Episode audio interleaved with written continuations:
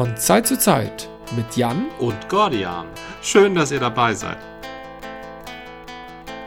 Das Thema Werbung, das passt ja durchaus auch na, zum Bier eigentlich nicht mehr so ganz, weil für Bier wird selten geworben. Ne? Äh, doch für Guinness, das sieht man ab und zu. Ähm, so, also für ich, Bier wird schon geworben. Also klassisch ist die Plakatwerbung. Es gibt aber auch noch Fernsehwerbung für Biere. Und im Kino sowieso. Ähm, vom, zumal Bier häufig ja auch für sich selber wirbt. Zum Beispiel im neuesten Till Schweiger Film wird ganz offen Feldhins in die Kinokamera gehalten. Und das, ähm, das ist kein Einzelfall. Äh, also, okay, ich habe einen Spamfilter offenbar für Bierwerbung auch und für Till Schweiger Filme definitiv. Also im, du, im wie, wie, wie, du hast, ähm, war das dieser Manta Manta? Redest du von dem? Ja, der, der Manta zweiter Teil, ja. Und warum weißt du? Ach so, ja. du hast den, die Vorschau gesehen. Warum, wa, warum weißt du das? Das klingt fast so ein bisschen entsetzt. Ich, bin, ich, ich bin weiß besorgt. das, weil ich ein Ohr an der Kultur habe. Und Till Schweiger bzw. Till Schweiger Filme gehören nun mal zum deutschen Kulturkanon. Das mag einem gefallen, das mag einem nicht gefallen. Mir gefällt es natürlich nicht, aber meiner Ansicht nach müsste zum Beispiel auch Heinrich Mann nicht zum deutschen Kulturkanon äh, gehören und erst recht nicht Heinrich Böll. Ich finde, alle Heinriche könnte man eigentlich aus dem deutschen Kulturkanon streichen. Auch Heinrich Schweiger? Was? was auch Heinrich Schweiger, Till Schweiger, sein Vater. also, ja, nur, nur weil es mir nicht, nur weil es mir nicht gefällt, kann ich es ja nicht ignorieren, ne? wenn es zum Kulturkanon.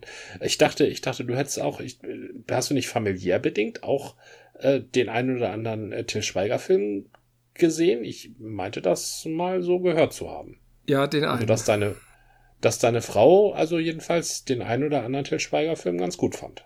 Ja. Frühen, ja, frühen ja, Till Schweiger-Film. Ja, das war, lass mich überlegen, entweder Coco Vin oder das, dieses Hasending. Ich weiß nicht mehr. Ja. Äh, ja, ja. Siehst du?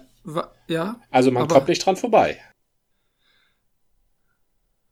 Doch. Man, man kann auch einfach sagen, mu muss ich, muss ich nicht. Das Dövre dieses Mannes wird heißt erst in Jahrzehnten entdeckt werden. Mal, nee, er, er, ist so super duper, da muss ein D vor. Ähm, zumal er auch sein eigenes Pilz produziert. Und weißt du, wie das heißt? Nein, will ich nicht wissen. Das willst du also, wissen. Nein, das, will ich nicht. Das, doch, das Pilz von Till Schweiger heißt Tills. Aua.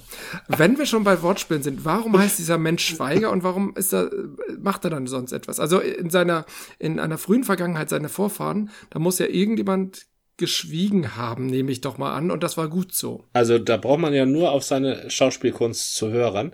Ähm, er, er, er, er, er redet ja, ohne die Zähne auseinanderzunehmen. Ne, er, er presst ja die Worte so zwischen den Szenen hervor. Es gibt einen, einen total tollen Stand-up, ist auf YouTube zu sehen, von Max Giermann, anlässlich ja. der Verleihung irgendeiner goldenen Kamera oder so, wo Max Giermann beschreibt, dass er, dass er Statist in einem Til Schweiger-Film gewesen wäre. Und ja. Til Schweiger spricht ihn an, also spontan. Also mhm. ohne dass er eigentlich vorbereiteten Text hat, spricht Til Schweiger ihn mit irgendwas an und er versteht ihn nicht. Und das macht er dann so nach, wie, wie Till Schweiger. Die Stimme klingt dann so ein bisschen quäkig mhm. und dann sagt, stößt Till Schweiger irgendetwas zwischen den Zähnen hervor und Max Giermann, also der junge Max Giermann, versteht das nicht und, und wird dann ausgeschimpft mehrmals. So, und dann wird die Szene wiederholt und wird ihm erklärt, dass was Till Schweiger gesagt hat, äh, kannst du, kannst du mir mal sagen, wie spät es ist? Und äh, bei den, beim nächsten Anlauf kommt Till Schweiger dann wieder, aber und Max Giermann ist äh, vorbereitet auf die Frage, äh, sagen wir mal, wie spät es ist, und das nächste Mal fragt Till Schweiger dann wieder irgendwas. Oh, was anderes. aber was anderes. Und Max Giermann sagt ja 12.30 Uhr und Till Schweiger wird total wütend, weil er ihn nach Feuer gefragt hat. Eine sehr schöne Anekdote. Das, das Schönste ist bei der Verleihung dieser goldenen Kamera oder Bambi oder Deutscher Comedypreis, ich weiß nicht was, sitzt Till Schweiger dann auch noch im Publikum und neben ihm seine Tochter Luna Schweiger. Mhm. Und man hört nicht, was sie sagen, natürlich, aber die Kamera ist auf die beiden gerichtet und man sieht nur, wie Luna Schweiger sich umwendet zu Till Schweiger und dann also ganz normalerweise spricht die ja auch nicht so deutlich in den Filmen zumindest, aber da sieht man an ihren Lippenbewegungen, stimmt das? ja, Und Till Schweiger hat da auch nur gelacht. Also er war, wie der Engländer sagt, a good sport. Ja. Ne? Aber ich weiß nicht, ob er persönlich nochmal ein Wort mit Max Giermann gewechselt hat. Also das ist jedenfalls eine unsterbliche Szene. Okay, ja, sowas, sowas funktioniert wieder, aber keine Ahnung, wie äh, Till Schweiger und seine Töchter nuscheln. Äh, doch, von Till Schweiger habe ich schon mal erlebt, aber nein, das Övre brauche ich nicht. Ähm, ich ich will es kurz machen. Ich wollte ja noch irgendwie ein bisschen rumpalavern zum Thema Werbung und was. Über ich, Werbung. Über Werbung ja. und was ich alles übersehe. Offenbar übersehe ich Bierwerbung, Til Schweiger, Filmausschnitte. Doch, ich habe den einen damals gesehen. Ähm, also der, das sind so Dinge, die, denen kann man sich nicht entziehen, gerade wenn du im Kino sitzt, stimmt. Dann mhm, ist Werbung immer sehr präsent. Das nutze ich gerne ja. nochmal für ein Gespräch, aber du kriegst es ja doch unterbewusst mit und genau das ist auch die Frage. Wenn du Werbung auf YouTube vorgesetzt bekommst, dann kannst du ja erstmal in einen anderen Tab klicken und den Ton ausmachen. Mache ich manchmal. Ist natürlich voll umständlich, aber irgendwie will ich, das ist so, so ein bisschen Psychohygiene. Wenn du im Kino sitzt, kannst du ja nicht den Ton ausstellen, kurz mal. Machen die einfach nicht. Und ähm, wenn du an der Straße an einem Plakat vorbeifährst, da kann ich mir einbilden, ich übersehe das. Aber die Werbeindustrie behauptet ja nun schon seit 2000 Jahren, dass du das ja unterbewusst mitkriegst und mhm. du dann ja doch fremdgeleitet wirst und im Regal dann zu dem und jedem Produkt greifst. Mhm. Hat das eigentlich jemals schon, also dass Werbung, wenn du sie anguckst, dass das irgendwie sich verankert, wenn sie gut funktioniert. Da bin ich ganz dabei, aber dieses ständige, dieses Unterbewusste, das erinnert mich an diesen Film mit den Bugs, ähm, ähm, äh, von diesem Science-Fiction-Autoren Klein, ähm, wo die Erde von, Heinlein, von Bugs, Heinlein, Kleinlein, Star Heinlein. Starship Troopers? Starship ja. Troopers, genau.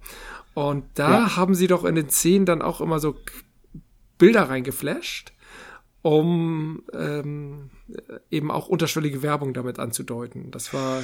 Ah, in dem, in dem, in dem Verhoeven-Film. Genau, in, also in, dem, in der filmischen Umsetzung. Ja, in der filmischen das, Umsetzung. Ähm, ein total unterschätzter Film übrigens. Ja, das ja. ist ja tatsächlich dieses dieses äh, nee, äh, nicht nur unterschätzt, sondern auch auch missverstanden, weil Verhoeven sich da eben den Film ja da reinsteigert und äh, du als ähm, Rezipient das durchlebst und wenn du nicht, wenn du mit einer Distanz daran gehst, dann kannst du ja sagen, dieser Film will mich von diesen faschistischen Ideologien oder dieser faschistischen Ideologie irgendwie überzeugen oder will mich begeistern in die Richtung. Dabei arbeitet der Film genau mit den Methoden, um sie zu entlarven. Also so ist meine äh, Lesart. Für Heinlein kann ich da nicht sprechen. Nein, Heinlein weiß ich, ich auch nicht ich bin genau wie du ähm, ja in der ähm, in der Fantasy-Szene drinne und insofern habe ich auch ein generelles Wissen über den Heinlein, ohne jemals was von ihm gelesen zu haben. Mhm. Und ich mhm. weiß schon, dass Starship Troopers oder seine ganze, ich glaube, da gibt es auch sowieso mehr als eine Geschichte drüber über diese Starship Trooper Leute, okay. ähm, dass das wohl auch anders zu lesen ist, als es im Film gezeigt wurde. Ne? Also im Film ist schon ziemlich so ein bisschen deutlich, dass dieser Planet der Käfer nicht unbedingt, dass die nicht unbedingt angreifen oder dass die es eigentlich auch gar nicht können.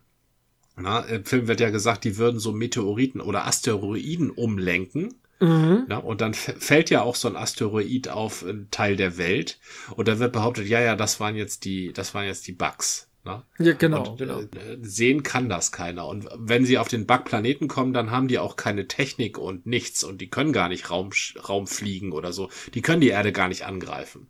Na, und alles, was sie können, ist eben so ein, so ein paar Energiestöße und die sind dann auch, glaube ich, nur äh, unmittelbar beim Planeten ähm, damit mhm, beschießen die mhm. die Raumschiffe. So, und in dem, in dem Roman oder in den, der Romanwelt von Heinlein, da, soweit weiß ich das, da haben die Bugs ähm, äh, Raumschiffe. Also da können die wirklich den Starship ah. Troopers Kampf im Weltraum liefern und ich glaube sogar die Erde angreifen.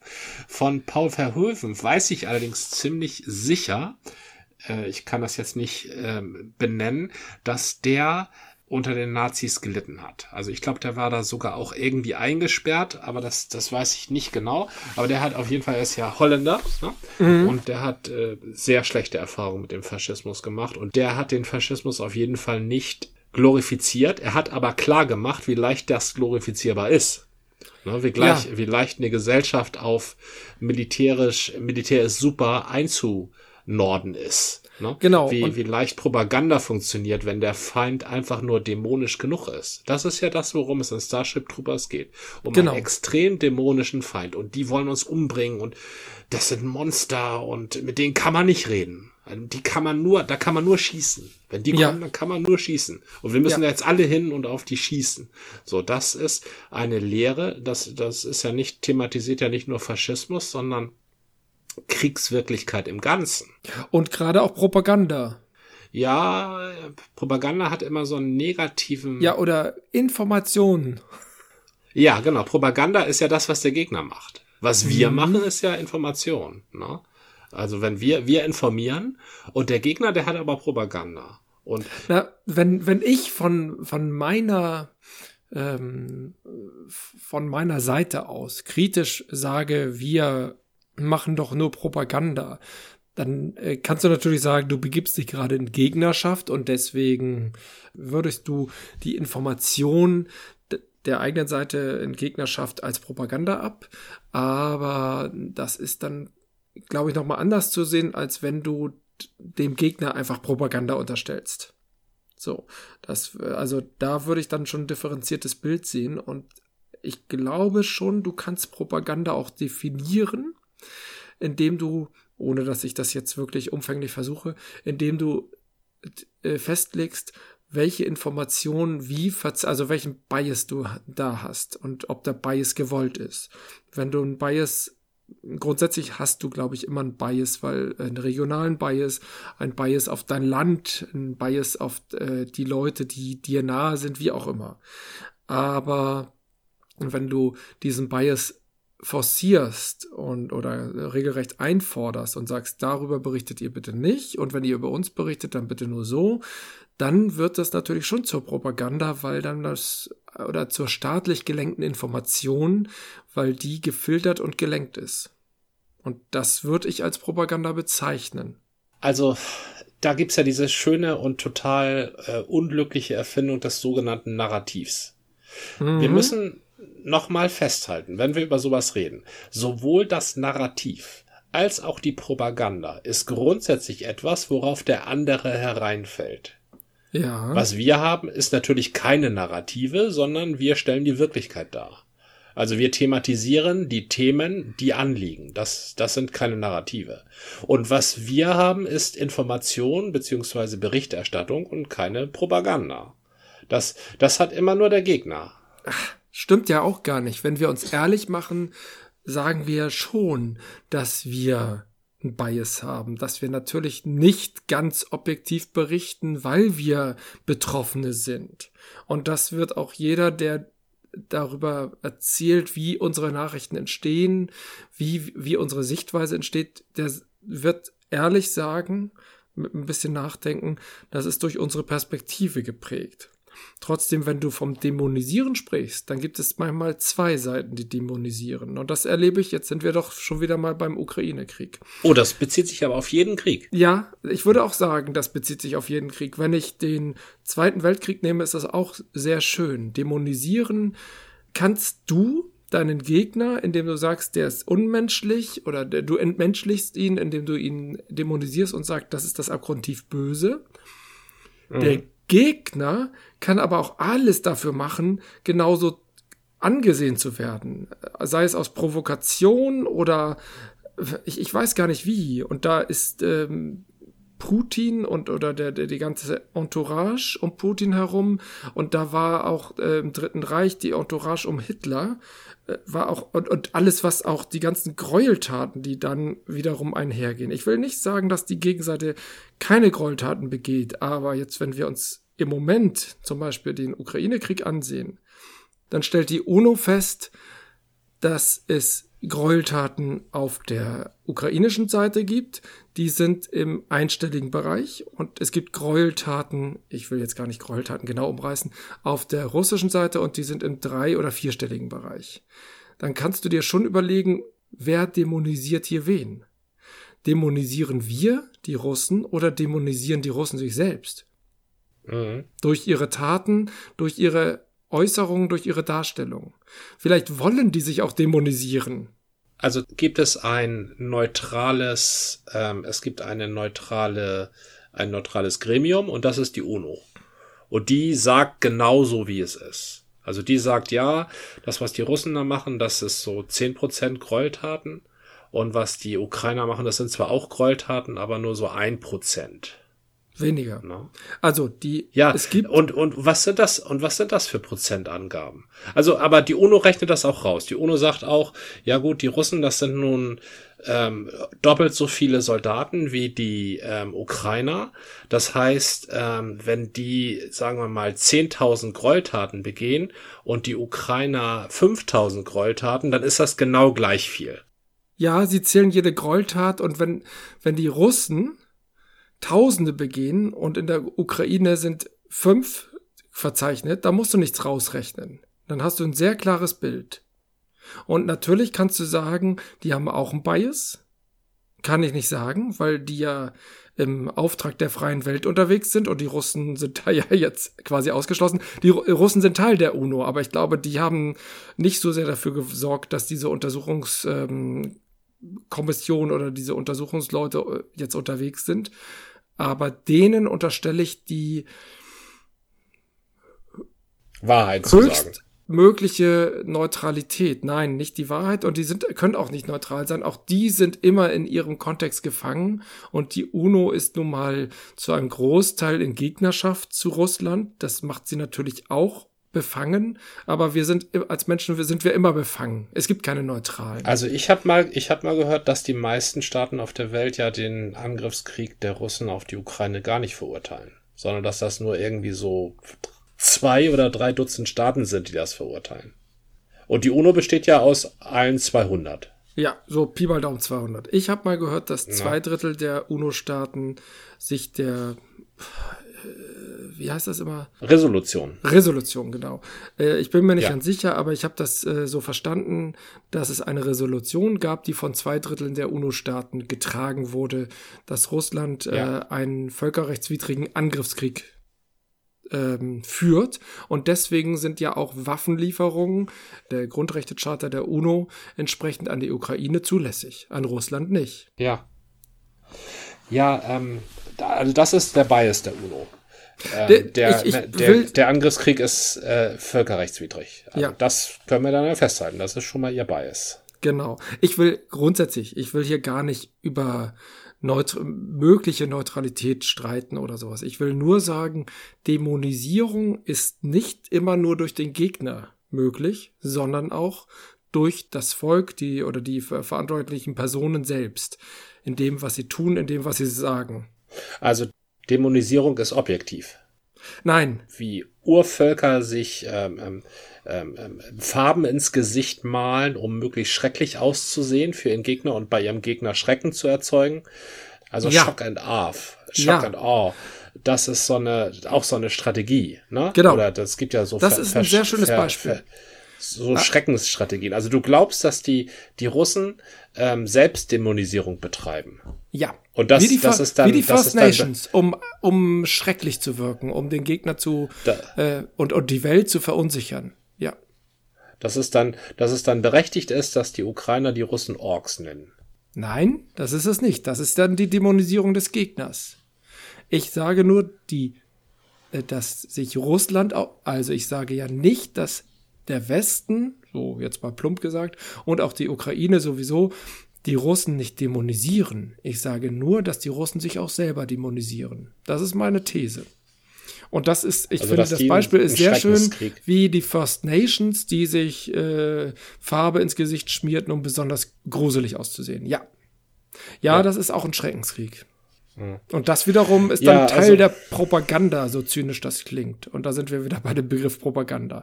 Wir sind jetzt irgendwie in eine ganz komische Sache geraten. Ich wollte da gar nicht hin, aber irgendwie ließ es mich nicht los. Nee, das, ist, das, ist, das ist schon, das ist schon eine interessante, das ist wirklich schon eine interessante Frage. Und die muss man immer wieder stellen. Und die muss man gerade dann stellen, wenn man sagt, ja, nee, ich habe aber recht. Das sind mhm. aber die Bösen. Ich bin aber der Gute. Immer wenn man auf die Idee kommt, ah, ich bin aber der Gute, und ich, ich sag die Wahrheit, gerade dann muss man sich die Frage stellen. Wenn man sowieso zweifelt, dann braucht man sich die Frage nicht zu stellen. Aber nur so kommt man weiter.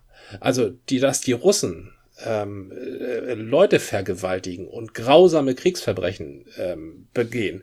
Das kenne ich von den Rückzugsgefechten der äh, deutschen Armeen äh, 44, 45. Ja. Da hieß es auch immer, nee, wir müssen jetzt aber hier, ähm, ähm, wir müssen jetzt aber äh, Danzig bis aufs Letzte verteidigen. Wir müssen jetzt aber Kolberg bis aufs Letzte verteidigen. Wir müssen hier in Berlin bis aufs Letzte verteidigen. Das ist Festungsstadt und das ist Festungsstadt. Und sonst kommen die Russen und vergewaltigen hier und schneiden uns die Köpfe ab. Und das sind ja Monster. So, das, mhm. das kenne ich daher. Na, das kenne ich ja. daher. Dass die Leute in der DDR oder die Leute noch weiter im Osten haben ganz anders über die Russen geredet. Die fanden das eigentlich ganz gut, dass die kamen. Na? Ja. Die, ja. die haben eigentlich eher gesagt, die Monster wurden hier vertrieben. Na? Die, die, die sind nicht gekommen, die wurden vertrieben. So. Und die Russen selbst haben sich das auch erzählt und die erzählen sich das heute noch, dass die Rote mhm. Armee die Monster vertrieben hat und nicht, dass die Rote Armee die Monster waren. Interessanterweise kämpfen sie unter demselben roten Stern wird auch nie thematisiert, ne? dass die russische Armee sich in einer Tradition sieht mit der antifaschistischen Armee. So. Ja. Dass das alles eine große Lüge war und dass die Russen ihre eigenen Leute, also äh, dass die fast mehr Leute exekutiert haben, als im Kampfgeschehen gefallen sind. Das wird dann natürlich nicht erzählt. Ne? Unser Thema ist jetzt aber, ähm, also genau, ich würde immer die Frage stellen, gerade wenn dieselben Erzählungen hochkommen, wenn genau dieselben Erzählungen hochkommen, die hier 44, 45 uns schon mal erzählt wurden, die Russen sind Monster, dann muss man auch die Gegenfrage stellen. Und wenn man dann auf sowas kommt wie, ja, ja, die UNO sagt das auch, dann ist ja gut. Dann ist ja gut. Dann hat man wenigstens die Frage gestellt. Aber mhm. trotzdem muss die Frage erlaubt sein. Natürlich. Und die Frage muss auch noch, und auch eine Nachfrage muss erlaubt sein. Na? Ist denn die UNO, ja. ich glaube schon, die UNO ist neutral. Aber grundsätzlich. So neutral wie es geht, ja. Ja, die, aber grundsätzlich hat sie einen Bias. Sie hat, Natürlich. wie du selber sagst, den, den Angriffskrieg verurteilt als menschenrechtswidrig. Und noch ein zweites Ding kommt dazu. Und das erzählt einem auch keiner, weil Militärhistoriker natürlich nicht zu Wort kommen in diesem Kon Also Militärhistoriker hört man genauso wenig in diesem äh, äh Ukraine-Krieg-Konflikt, wie man zur Zeit der Pandemie ähm, äh, Epidemiologen gehört hat. Ne, da hat man nämlich immer nur Virologen gehört. So, und jetzt hier zum, zum Ukraine-Krieg hört man interessanterweise auch nicht Leute, die was von Militär verstehen, sondern entweder Militärfunktionäre, wie diese unsägliche Frau Major oder Frau Strack-Zimmermann, oder aber man hört so Völkerrechtler, ne, oder osteuropäisch Forscher oder so. Ja, wobei Frau Strack-Zimmermann ist nun zufällig die verteidigungspolitische Sprecherin der FDP, die darf sich schon mal äußern, sie ist Politikerin. Ja, aber in ihrem Wahlkreis ist trotzdem äh, äh, äh Rheinmetall. Das ja, ist jetzt ein Wahnsinnszufall. Ja, das, das ist totaler das, das Zufall. Kommt, kommt, eins zum anderen. Dann ist sie, glaube ich, auch noch die Sprecherin des äh, Militär. Äh, des, ich will nicht sagen, dass sie ne? unabhängig ist. Ja, ja, natürlich. Sie ist äh, da sehr gut vernetzt. Aber der, sie ist als Politikerin natürlich äh, meldet sie sich zu Wort. Aber was ist denn mit dem? Ähm, ähm, eine, eine Sache wollte ich noch loswerden. Ja. Natürlich, natürlich begeht eine Armee, die angreift, Natürlich begeht die tendenziell mehr Kriegsverbrechen als eine Armee, die angegriffen wird und sich im eigenen Land ver ver verteidigt. Ja. ja. Denn die, die, so, so, die eigene Armee erschießt nicht die eigenen Zivilisten. Würde die ukrainische Armee in Russland stehen, würde die nicht weniger Kriegsverbrechen, nicht viel weniger Kriegsverbrechen begehen, als die Russen in der Ukraine begehen. Ne? Aber sie sind nun mal auf eigenem Land. Also dann würde sich das umkehren. Wären die Ukrainer die Angreifer, würde sich das umkehren. Kriegsverbrechen, das gibt da sehr, sehr interessante Vorträge von den wenigen Historikern, die wir haben in Deutschland, zum Beispiel im Sönke Neitzel. Kriegsverbrechen sind im Krieg so gut wie unausweichlich, wenn du angreifst. Wenn du dich verteidigst, kommen die eher sehr selten vor. Da gibt's dann mhm. sowas wie, äh, was du den eigenen Soldaten antust oder was du den Kriegsgefangenen antust. Genau, den Kriegsgefangenen. Und, genau, und was die Russen den Kriegsgefangenen antun, das ist schrecklich. Das war aber auch schon 45, 46, 47 schrecklich. Mhm. Weil die nämlich auch die eigenen Soldaten selten besser behandeln als andere Armeen ihre eigenen Kriegsgefangenen. Ne? Also mhm. was Russ wovon russische Soldaten leben müssen da und was die zu ertragen haben da bei ihren komischen, äh, die haben ja so ein komisches Regiment, dass ein Soldat, der länger bei der Truppe ist, dass dem die Schuhe geputzt werden von den Soldaten, die gerade neu dazukommen. Das ist so eine alte Zarist, so alte zaristische Tradition haben die da aufrechterhalten ja. aus dieser Leibeigenschaftswelt. Die diese Leibeigenschaftswelt, diese die die Lehnsherrenwelt, die mhm. Gutsherrenwelt des des 17., 18. Jahrhunderts, die lebt in der russischen Armee weiter. Das haben die nicht abgeschafft. Und entsprechend behandeln die auch die Kriegsgefangenen so. Und das wollte ich noch sagen. Ja, das ist monströs. Das stimmt. Aber das ist äh, irgendwie zwangsläufig.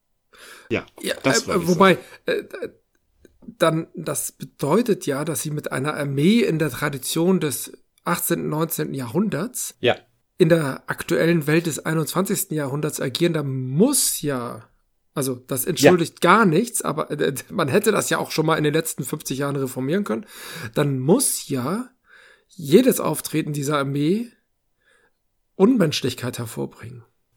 Ja, weil die Maßstäbe, wie man Kriegsgefangene behandelt, das stammt von, das ist die Hager Konvention. Genau, das ist, ein bisschen neuer. Äh, das, die ist, die ist zumindest neuer als die zaristische Armee. Und genau. auch dieses, wie man Leute behandelt, deren Gebiet man besetzt. Das ist, das sind auch völlig neue Gedanken. Das, die, diese Armee stammt aus einer Zeit, in der die Armee sich aus dem Land äh, äh bediente. Wenn, mhm. wenn eine Armee irgendeine Stadt besetzt, dann marschieren die, die Offiziere in das größte Haus und schmeißen die raus, die da drin leben. Und die Soldaten, die prügeln sich um die ähm, geringer bewohnten Häuser und schmeißen ja. da die Leute raus. Ja. Das sind äh, Sachen, die haben moderne Armeen schon längst aufgegeben. Ähm, dasselbe würde mit der chinesischen Armee passieren die auch noch in diesen alten Traditionen, noch in viel älteren Traditionen verhängt ist, wenn die irgendwo einmarschiert, die wird laufend Kriegsverbrechen begehen nach den Maßstäben unseres aufgeklärten 20. Äh, Jahrhunderts, aus dem diese Kriegsverbrechensvorstellungen stammen. Ne? Aber wenn du mit Armeen zu tun hast, die davor, ich glaube mal zum Beispiel, wenn irgendwelche, ich, ich weiß nicht, wenn, wenn irgendwelche Stammeskrieger sich in Afrika auf irgendwelche Hutu- oder Tutsi-Traditionen berufen würden, mhm. dann würden die und, und, und so beginnen, Kriege zu führen. Dann würden die auch laufend Kriegsverbrechen begehen. Notwendigerweise, weil einfach ihre Maßstäbe völlig andere sind. Na, das ist ja sowieso noch mal was Spannendes. Hut und wo waren wir eigentlich? Wie kamen wir denn auf die Tutsi und die Hutu? Ähm, was, was den einen ihre Berichterstattung ist, ist den anderen ihre Propaganda. Ah, und okay. äh, ich, ich behaupte, das ist notwendigerweise im Krieg so. Und ähm, ja, natürlich. du sagtest, du, naja, es gibt aber auch Leute, die sich selber äh, versuchen, genau. den anderen zu erschrecken. Bei, bei ISIS haben wir das gesehen. Die haben zum Beispiel mit Wollust äh, Videos darüber verbreitet, wie schrecklich sie sind. Ja. Auch die Taliban scheinen, scheinen das so, so sehr, so erfolgreich gemacht zu haben. Da haben wir ja noch nichts von mitbekommen, aber die haben das offensichtlich so erfolgreich gemacht, dass die gesamte 20 Jahre lang ausgebildete afghanische Armee, die da stand, äh, einfach weggerannt ist, ohne dass es zu Kampfhandlungen gekommen ist. Ne? Genau. Also solche, da war so viel Schrecken sind. verbreitet vor der Brutalität und gleichzeitig haben die sich ähm, sehr gut positioniert, dass sie einfach unbesiegbar sind. Äh, und mhm. das lass es Propaganda sein. Ähm, oder das wäre dann Propaganda äh, gegen den Feind und es hat offenbar gewirkt. Also, wenn es das war. Vielleicht waren die auch einfach so brutal und so übermächtig, dass sie ihre Gegner einfach ähm, ver vertreiben konnten. Aber du hattest schon den richtigen Punkt. Das ist ja eine uralte Tradition. Das gab es bestimmt bei den First Nations in den USA. Da haben sich viele Völker in Kriegs bei Kriegshandlungen äh, die Gesichter bemalt, äh, wofür sie dann ja später auch noch als Rot heute bezeichnet wurden, obwohl die Gesichtsfarbe eher normal ist. Also mhm maximal asiatisch oder so. Ähm, und äh, die Masken der die Masken der japanischen Samurai. Ja, ja, ja genau. Auch so eine dämonische Ganz dämonisch. Ja, Fratzenhaftigkeit ja, genau. ja, haben. Genau. Das, das Selbstdämonisieren ist, ist ja auch ein Teil. Maori-Krieger. Ja, ja. Und warum sollte man das in heutiger Zeit nicht machen? Ah, ich meine, Abschreckung mit Atombomben ist auch eine Abschreckung mit dem maximal Bösen und Vernichtenden. Also eine Atombombe an sich ist erstmal nicht böse, aber sie einzusetzen dann doch äh, und gleichzeitig ein bisschen selbstmörderisch. Ja. Das war auch eine Abschreckung. Und genauso behaupte ich, ist Dämonisierung Russlands, die Selbstdämonisierung, ein Teil der Abschreckung. Die spielen, die sagen immer, oh, wir haben übrigens auch ein paar hunderttausend, äh, nee, ein paar hundert, tausend Atomwaffen. Äh, in welchem Zustand die sind, wissen wir jetzt alle nicht, aber ich glaube, die eine oder andere ließe sich zünden. Und wir haben übrigens, wir, wenn wir äh, irgendwo hingehen, äh, verüben wir Massaker, Vergewaltigungen und sind blutrünstig. Also wir sagen das nicht, aber wenn wir uns zurückziehen, dann sieht man das. Und wenn man uns fragt, sagen wir, nee, das waren wir gar nicht. Und trotzdem wissen, also dieses, das ist ja auch. Also wenn Sie sagen, nee, das waren wir gar nicht, dann ist es ja, spricht es ja eigentlich gegen die Theorie der Selbstdämonisierung. Nee, das ist, äh, das ist eine hybride Kommunikation. Du sagst auf dem diplomatischen Wege, nee, das waren wir gar nicht. Jeder sagt, äh, ich glaube dir sowieso nicht. Und trotzdem ist das Ergebnis ja sehr klar zu sehen. Die Russen gehen aus einem Ort raus und hunderte Leichen liegen verstümmelt auf der Straße. Hm. Also, äh, das ist für meine Begriffe schon eine klare, Be das klingt jetzt wieder zynisch, es ist eine sehr deutliche Zeichensetzung. Mhm. Wo wir hinkommen, wenn ihr euch irgendwie uns entgegenstellt, dann werdet ihr schon sehen, was ihr davon habt. Das ist, äh, wer mir auch noch einfällt, die Mongolen. Der Mongolensturm um 1100. Die, wenn ich äh, meinem Jugendbuch Mongolensturm glauben darf, dann sind sie immer zu irgendwelchen Städten gegangen. Ich glaube, bis Kiew sind sie vorgedrungen und haben gesagt, gebt uns euer Gold und 10% eurer Leute, wenn ihr euch uns unterwirft. Dann lassen wir euch ansonsten in Frieden. Und dann haben immer alle gesagt, wir sind doch nicht bekloppt. Und dann wurden sie nach heutiger Lesart, es ist wie gesagt ein Jugendbuch, weiß ich jetzt nicht, wie gut die Quellenlage da war. Jede Stadt, die dann gesagt hat, wir sind auch nicht doof, wurde dann dem Erdboden gleich gemacht. Mhm. Das ist natürlich auch sehr, das hat sich rumgesprochen und das ist bis heute bekannt. Möglicherweise auch Propaganda des Westens, weiß ich nicht, oder, oder Lesart des Westens, aber trotzdem. Ja, also die, na, des Westens, also die sich denen entgegenstellen wollten, ähm, die haben sich natürlich auch erzählt, dass sie da Monster zu bekämpfen hätten. Ne? Das muss man das, ja schon deswegen ähm, sagen, weil man sonst ein Weichei ist, wenn man normale Leute nicht irgendwie ab aufhalten kann. Man muss sich ja selber heroisieren. Richtig, man muss sich selber heroisieren. Man muss sich, wenn man überlegen, unterlegen ist, man muss sich auch noch mal ein bisschen aufputschen. Na, mhm. Man muss sich halt erzählen, also man muss sich erzählen, man ist absolut im Recht und Gott ist auf seiner Seite und äh, die anderen sind ungeheuer und mit denen kann man auch gar nicht reden und mit denen braucht man noch nicht zu reden. Also ich persönlich kann, also ich sehe, ich habe das noch nicht so gesehen, dass die Russen sich selbst als äh, schlechter inszenieren, um den Ukrainern irgendwie Angst zu machen. Da, da habe ich auch, das habe ich auch noch nicht für naheliegend gehalten. Also ehrlich gesagt höre ich das jetzt gerade das erste Mal. Das ist tatsächlich auch meine These als Antithese deines Widerspruchs, die Russen zu dämonisieren. Das hattest du vor anderthalb so. Jahren gesagt oder vor einem Jahr. Ja. Und da, da habe ich lange drüber nachgedacht. Also du merkst, mich lassen unsere Gespräche nicht in Ruhe, gerade wenn sie so ja. wichtige Themen berühren. Und natürlich habe ich dann den Krieg weiter beobachtet, was da passiert ist. Da, das hat sich ja massiv mhm. weiterentwickelt. Und das ist meine Schlussfolgerung. Mhm, mh, mh. Das war nicht von irgendjemand, äh, von dem ich das jetzt aufgenommen habe. Zumindest nicht wissentlich. Ja, also äh, es gibt die verschiedensten ähm, Gründe, warum du einen Massaker einrichtest. Die, mhm. die sind, da gibt's rational, also in einer Kriegssituation, da gibt's rationale, ja. da gibt's nicht so rationale. Recht bekannt ist, glaube ich, das Massaker von Babin Yar, was die Russen an der sogenannten polnischen Intelligenz verübt haben, was mhm. in Polen auch noch allgegenwärtig ist. Also das, ich war in Krakau vor zwei Jahren.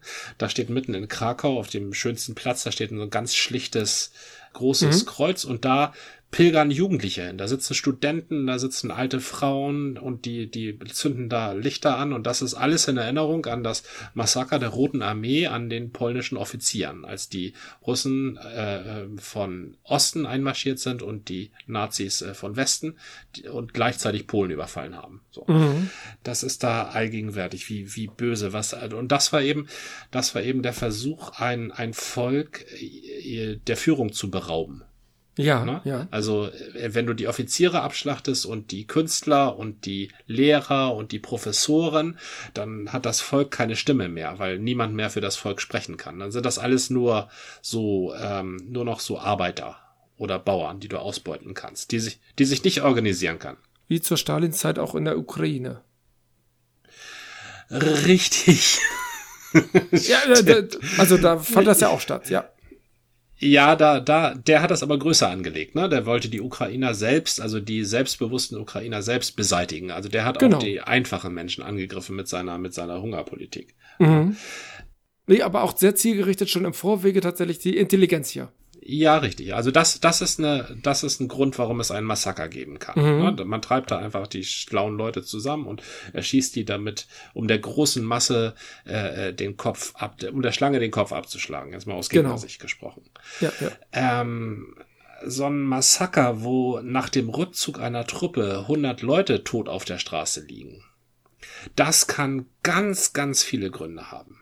Das kann un unendlich viele Gründe haben. Von Partisanenkämpfern bis zu Furcht vor Spionen, ähm, sonst, also das kann auch ganz unglückliche Gründe haben. Das kann den Grund haben, dass die Ukrainer sich versteckt haben in ihren Häusern, als die Russen da waren.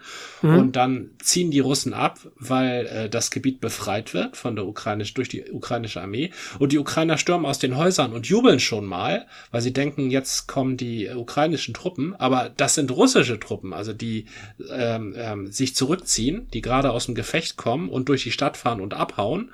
Und dann kommen ihnen lauter lauter Ukrainer entgegengerannt, die mit den Armen wedeln und dann schießen die einfach. So, dann schießen die, äh, weil, weil da äh, Leute auftauchen und sie sich selber erschrecken.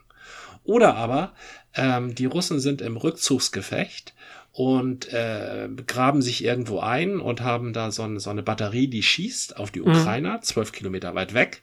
Und die ukrainischen Bürger, die da sind, die gucken sich an, wo dieses russische Geschütz steht und schleichen sich nachts rüber zu der ukrainischen Linie und verraten denen, wo sie hinschießen müssen, um das russische Geschütz zu treffen. Mhm. So. Und das machen sie, das machen die Ukrainer zweimal, das machen die Ukrainer dreimal.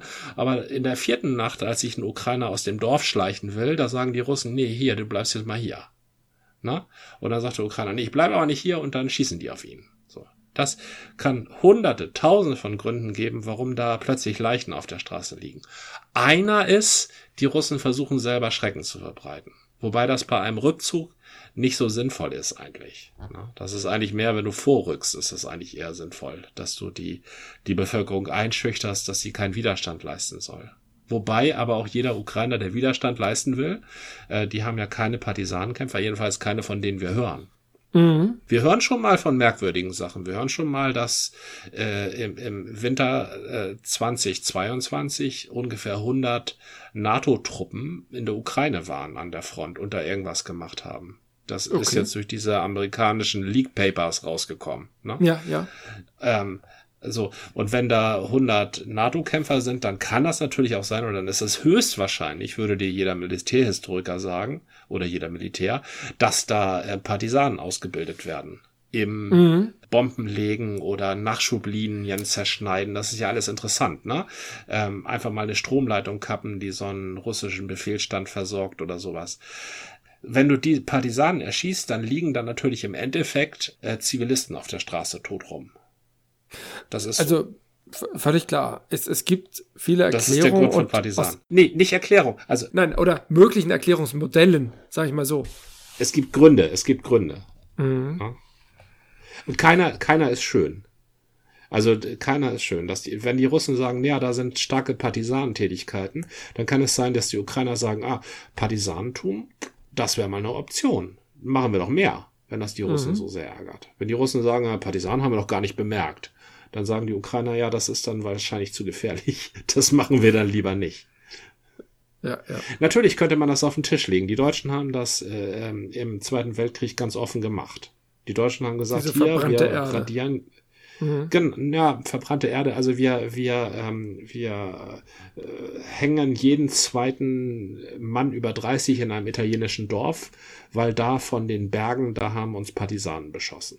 Das Mhm. haben die Deutschen ganz offen gemacht. Partisanenkampf ist, du bist so ein junger Offizier, du bist ja auch Gymnasiast, du wärst ja in jeder Zeit, in der Krieg ausbricht und du wehrfähig bist, wärst du ja Offizier geworden.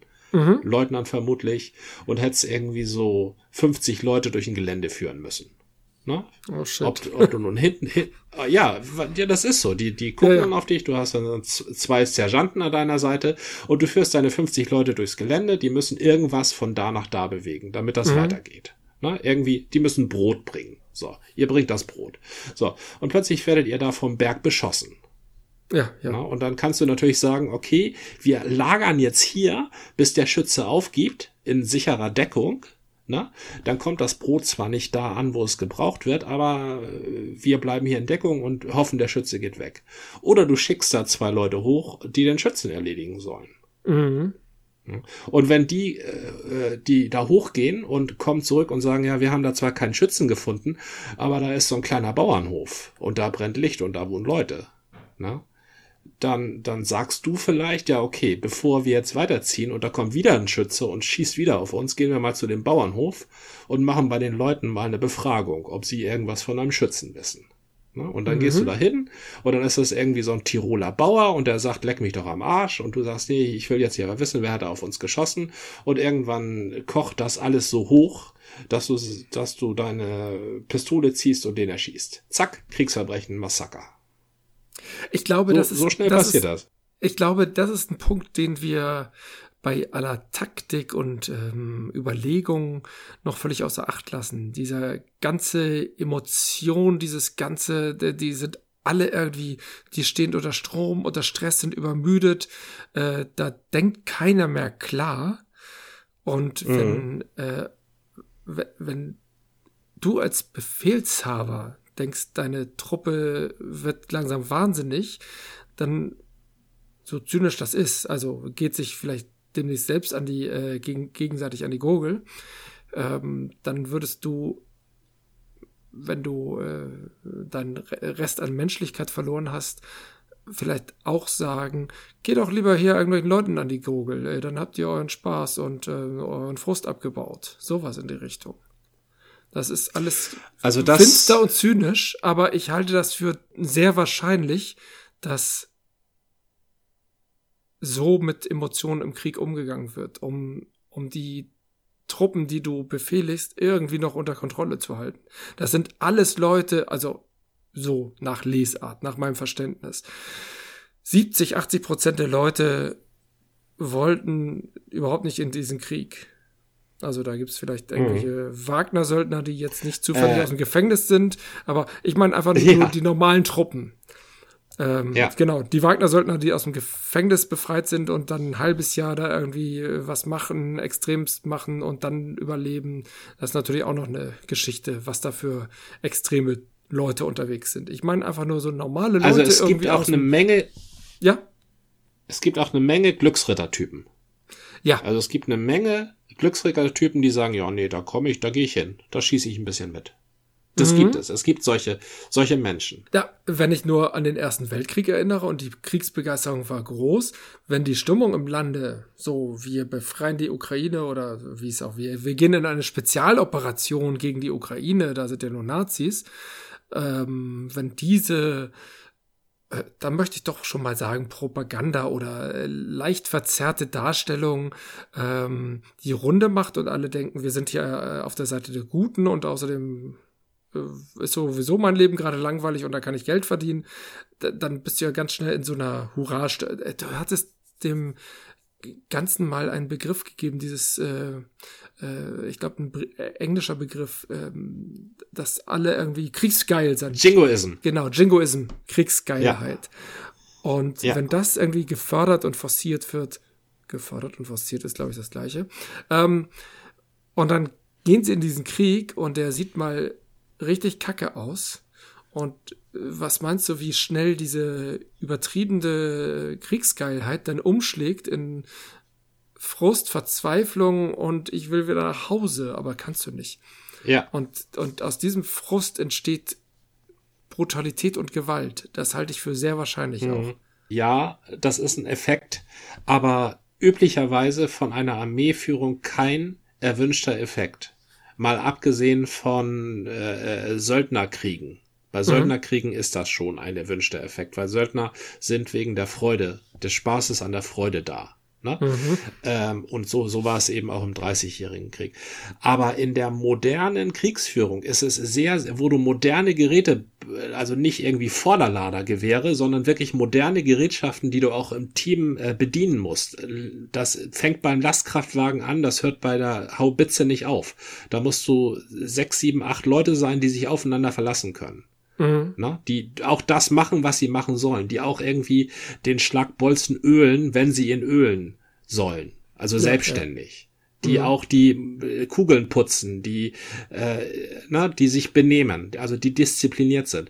Die kannst du nicht einfach mal so von der Kette lassen und sagen, da hier macht mal ein Massaker in dem Dorf. Viel Spaß. Ihr müsst euch mal entspannen. Wenn du das nämlich machst, dann reißt das ein. Disziplinlosigkeit reißt ein. Dann machen die Leute irgendwann, putzen die Leute nicht mehr die Kugel, dann ölen sie nicht mehr den Schlagbolzen. Dann sehen sie auch nicht ein, dass sie sich von irgendeinem Korporal was sagen lassen müssen, nur weil der einen Streifen mehr auf dem Ärmel hat. Mhm. Dann kannst du zum Schluss nur noch, nur durch, durch ähm, Erschießungen die Armee führen.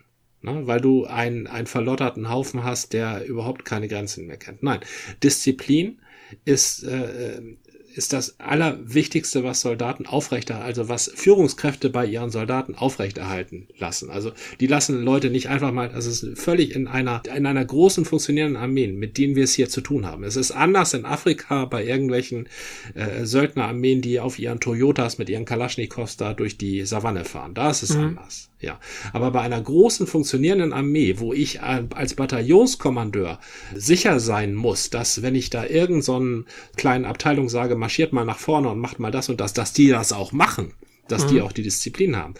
Da werden nicht einfach irgendwelche Leute sozusagen zur Entspannung von der Kette gelassen und Massaker verübt, aus, damit die Leute sich mal abreagieren können. Das, das Gegenteil ist der Fall. Äh, auch nicht, wenn es heißt, ihr habt jetzt mal, äh, was weiß ich, vier Stunden frei. Ihr habt jetzt mal frei. ja, also die fängst du nie wieder gesagt. ein. Also okay, na, nein, auf gar keinen Fall. Das ist, das, die fängst du nie wieder ein. Das ist klar, das kannst du mit einer Wagner Söldnertruppe, die unter Beschuss steht auf verlorenem Posten, äh, äh, da kannst du, da ist es letztendlich alles egal. Klar. Da ist alles egal. Aber wenn, wenn die morgen äh, losmarschieren sollen und dann in zwölf Kilometer Entfernung erwartet werden und da eine Stellung aufbauen müssen, damit äh, das zweite Bataillon da einziehen kann und da eine Versorgungslinie entsteht und dann müssen sie wieder dahin marschieren und da das erledigen. Also das, nein. Aber das, das würde ja bedeuten, dass viele Formen vom Massaker mhm. irgendwie, äh, ich sage nicht koordiniert sind, aber äh, dass das irgendein Grund hat, außer wir rasten jetzt alle aus. Ja, das hat, hat Gründe. Du bist, du bist Befehlshaber einer Panzerkolonne, du hast da sechs Panzer und die müssen von A nach B auf einer Straße. So, mhm. und du, du sitzt ganz vorne, weil du bist der Leutnant tut mir leid, Gordian, als Gymnasiast mit abgeschlossenem Studium bist du einfach immer der Leutnant. so, und du hast die, die, Panzer da durchzubringen, die müssen da in 20 Kilometer Entfernung, müssen sie sich einreihen in eine Panzerkolonne, damit da irgendwas weitergeht. Mhm. Und du fährst an so einem Dorf vorbei und aus dem Dorf wird, äh, wird einer deiner Panzer getroffen mit einer äh, Stinger-Rakete oder mit irgendeinem Panzerwaffe. So, wird getroffen und liegt dann da so brennend auf der Straße. Mhm. So, und dann kannst du jetzt natürlich allen anderen Panzern sagen, ja, fahrt mal ganz schnell weg, äh, damit ihr nicht auch getroffen werdet. oder, ähm, oder du kannst sagen, wir drehen um, wir kommen ja nicht weiter, da liegt ein brennender Panzer und wenn wir da wieder hinfahren, dann beschießen sie uns wieder.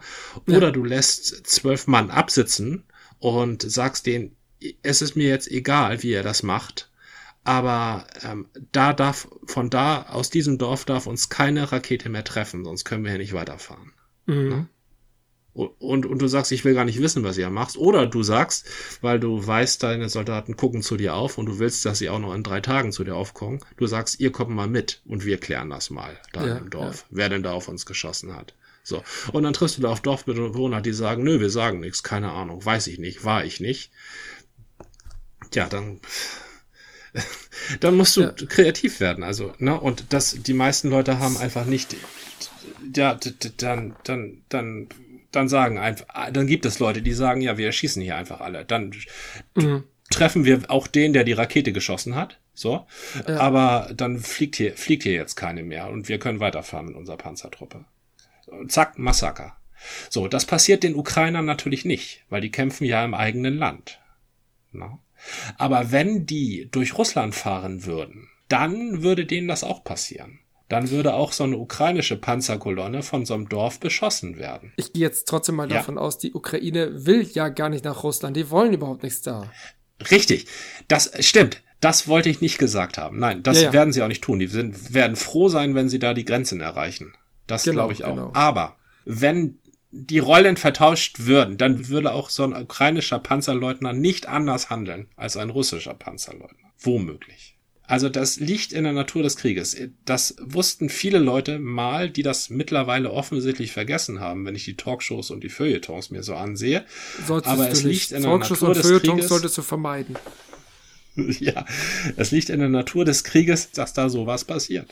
Das ist so. Das bedeutet aber gerade bei der russischen Armee, wenn ich das so nochmal zusammenfasse, wir sind mhm. einerseits in einer Armee, die eine zaristische Tradition pflegt. Also da ist schon mal ein ganz ja. fieses äh, Lehnsherrengebaren oder Gutsherrengebaren.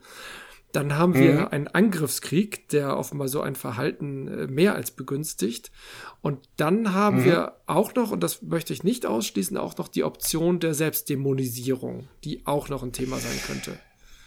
Das, Tja, ich weiß, also das, das, das hältst du für eher unwahrscheinlich, aber das würde ich trotzdem mit einbeziehen. Aber wenn du diese Mischung hast, dann kann das ja nur zu, ein, zu einer Unmenge an Massakern führen und, und Gräueltaten. Und also kurz gesagt, Menschenrechtsverbrechen. Es ist nicht anders möglich, ja. Hm. Wobei äh, tatsächlich ja der Krieg an sich, und da hat die UNO ja völlig recht, ein Menschenrechtsverbrechen ist. Wir haben ja den ja. Angriffskrieg, ja. ähm, den haben wir ja quasi verurteilt. Also Angriffs, Vorbereitung eines Angriffskriegs war ja ein Anklagepunkt in Nürnberg. Mhm. Ne?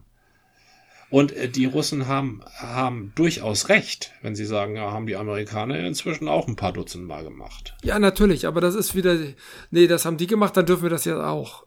Das ist so. Nee, also, nee äh, ich glaube, das sagen sie nicht. Ich glaube, sie sagen nicht, dann dürfen wir es auch. Sie sagen, dann braucht ihr euch über uns ja nicht aufzuregen. Das ist ja nur Propaganda. Wenn ihr sagt, oh, die Russen machen Angriffskrieg, das ist ja schlimm, das ist ja nur Propaganda, wenn ihr dann außer Acht lasst, dass ihr selber, also jetzt mal der Westen subsumiert, mhm. nicht Deutschland, ne? dass ihr selber jetzt seitdem äh, mindestens drei Dutzend Angriffskriege gemacht habt. Und deshalb war ich auch von Anfang an nicht begeistert davon, wenn Leute sagen, ja, ja, der russische Angriffskrieg. Ne? Als ob das jetzt ein Merkmal einer, eines besonderen Verbrechens wäre. Ist es nicht. Angriffskrieg ist eine ganz normale, ist es einfach nur ein Krieg. Und noch, noch schlimmer finde ich das persönlich, weil ich es so entwürdigend finde und weil ich empfinde, als ob man mit mir redet wie ein Kind. Wenn dann der Bundeskanzler und der Wirtschaftsminister sagen, der brutale russische Angriffskrieg. Als ob es auch einen sanften Angriffskrieg gäbe oder sowas. Ne? Das ist, das ist eine unnötige Attributisierung, die man gegenüber Kindern machen kann, wenn man sagt, ja. das ist nur wirklich der gute Onkel. Obwohl, wenn ein Kind hört, das ist ein guter Onkel, sollte ah. das Kind gerade misstrauisch ja, sein. Dann, genau. Wir sind doch keine Kinder. Der brutale Angriffskrieg. Das würde ich jetzt mal nicht als Berichter. Vielleicht ist es noch keine Propaganda, aber ähm, neutrale Darstellung ist es auf keinen Fall. Politik ist auch nicht zur Neutralität verpflichtet. Also nein, das ist das, das ist richtig. das äh, würdigt uns als äh, ja als Menschen, die, die, den Politikern zuhören, herab. Genau, das äh, ja. infantilisiert das Ganze. Hm. Aber gut, äh, wir haben über den Krieg geredet. Wollte ich heute gar nicht. Ich hatte irgendwie andere Themen im Kopf. Irgendwie sind wir da über die Bugs reingekommen. Oh. Aber das Thema Ach, Dämonisierung das war mir tatsächlich immer noch mal, das war mir ein Anliegen. Ja, das machen wir wann anders. Vielen lieben ja. Dank. Ich habe zu danken für deine Geduld und die vielen tollen Anregungen. Lieben Dank. Tschüss. Das war eine Folge des Podcasts von Zeit zu Zeit mit Gordian und Jan. Bis zum nächsten Mal.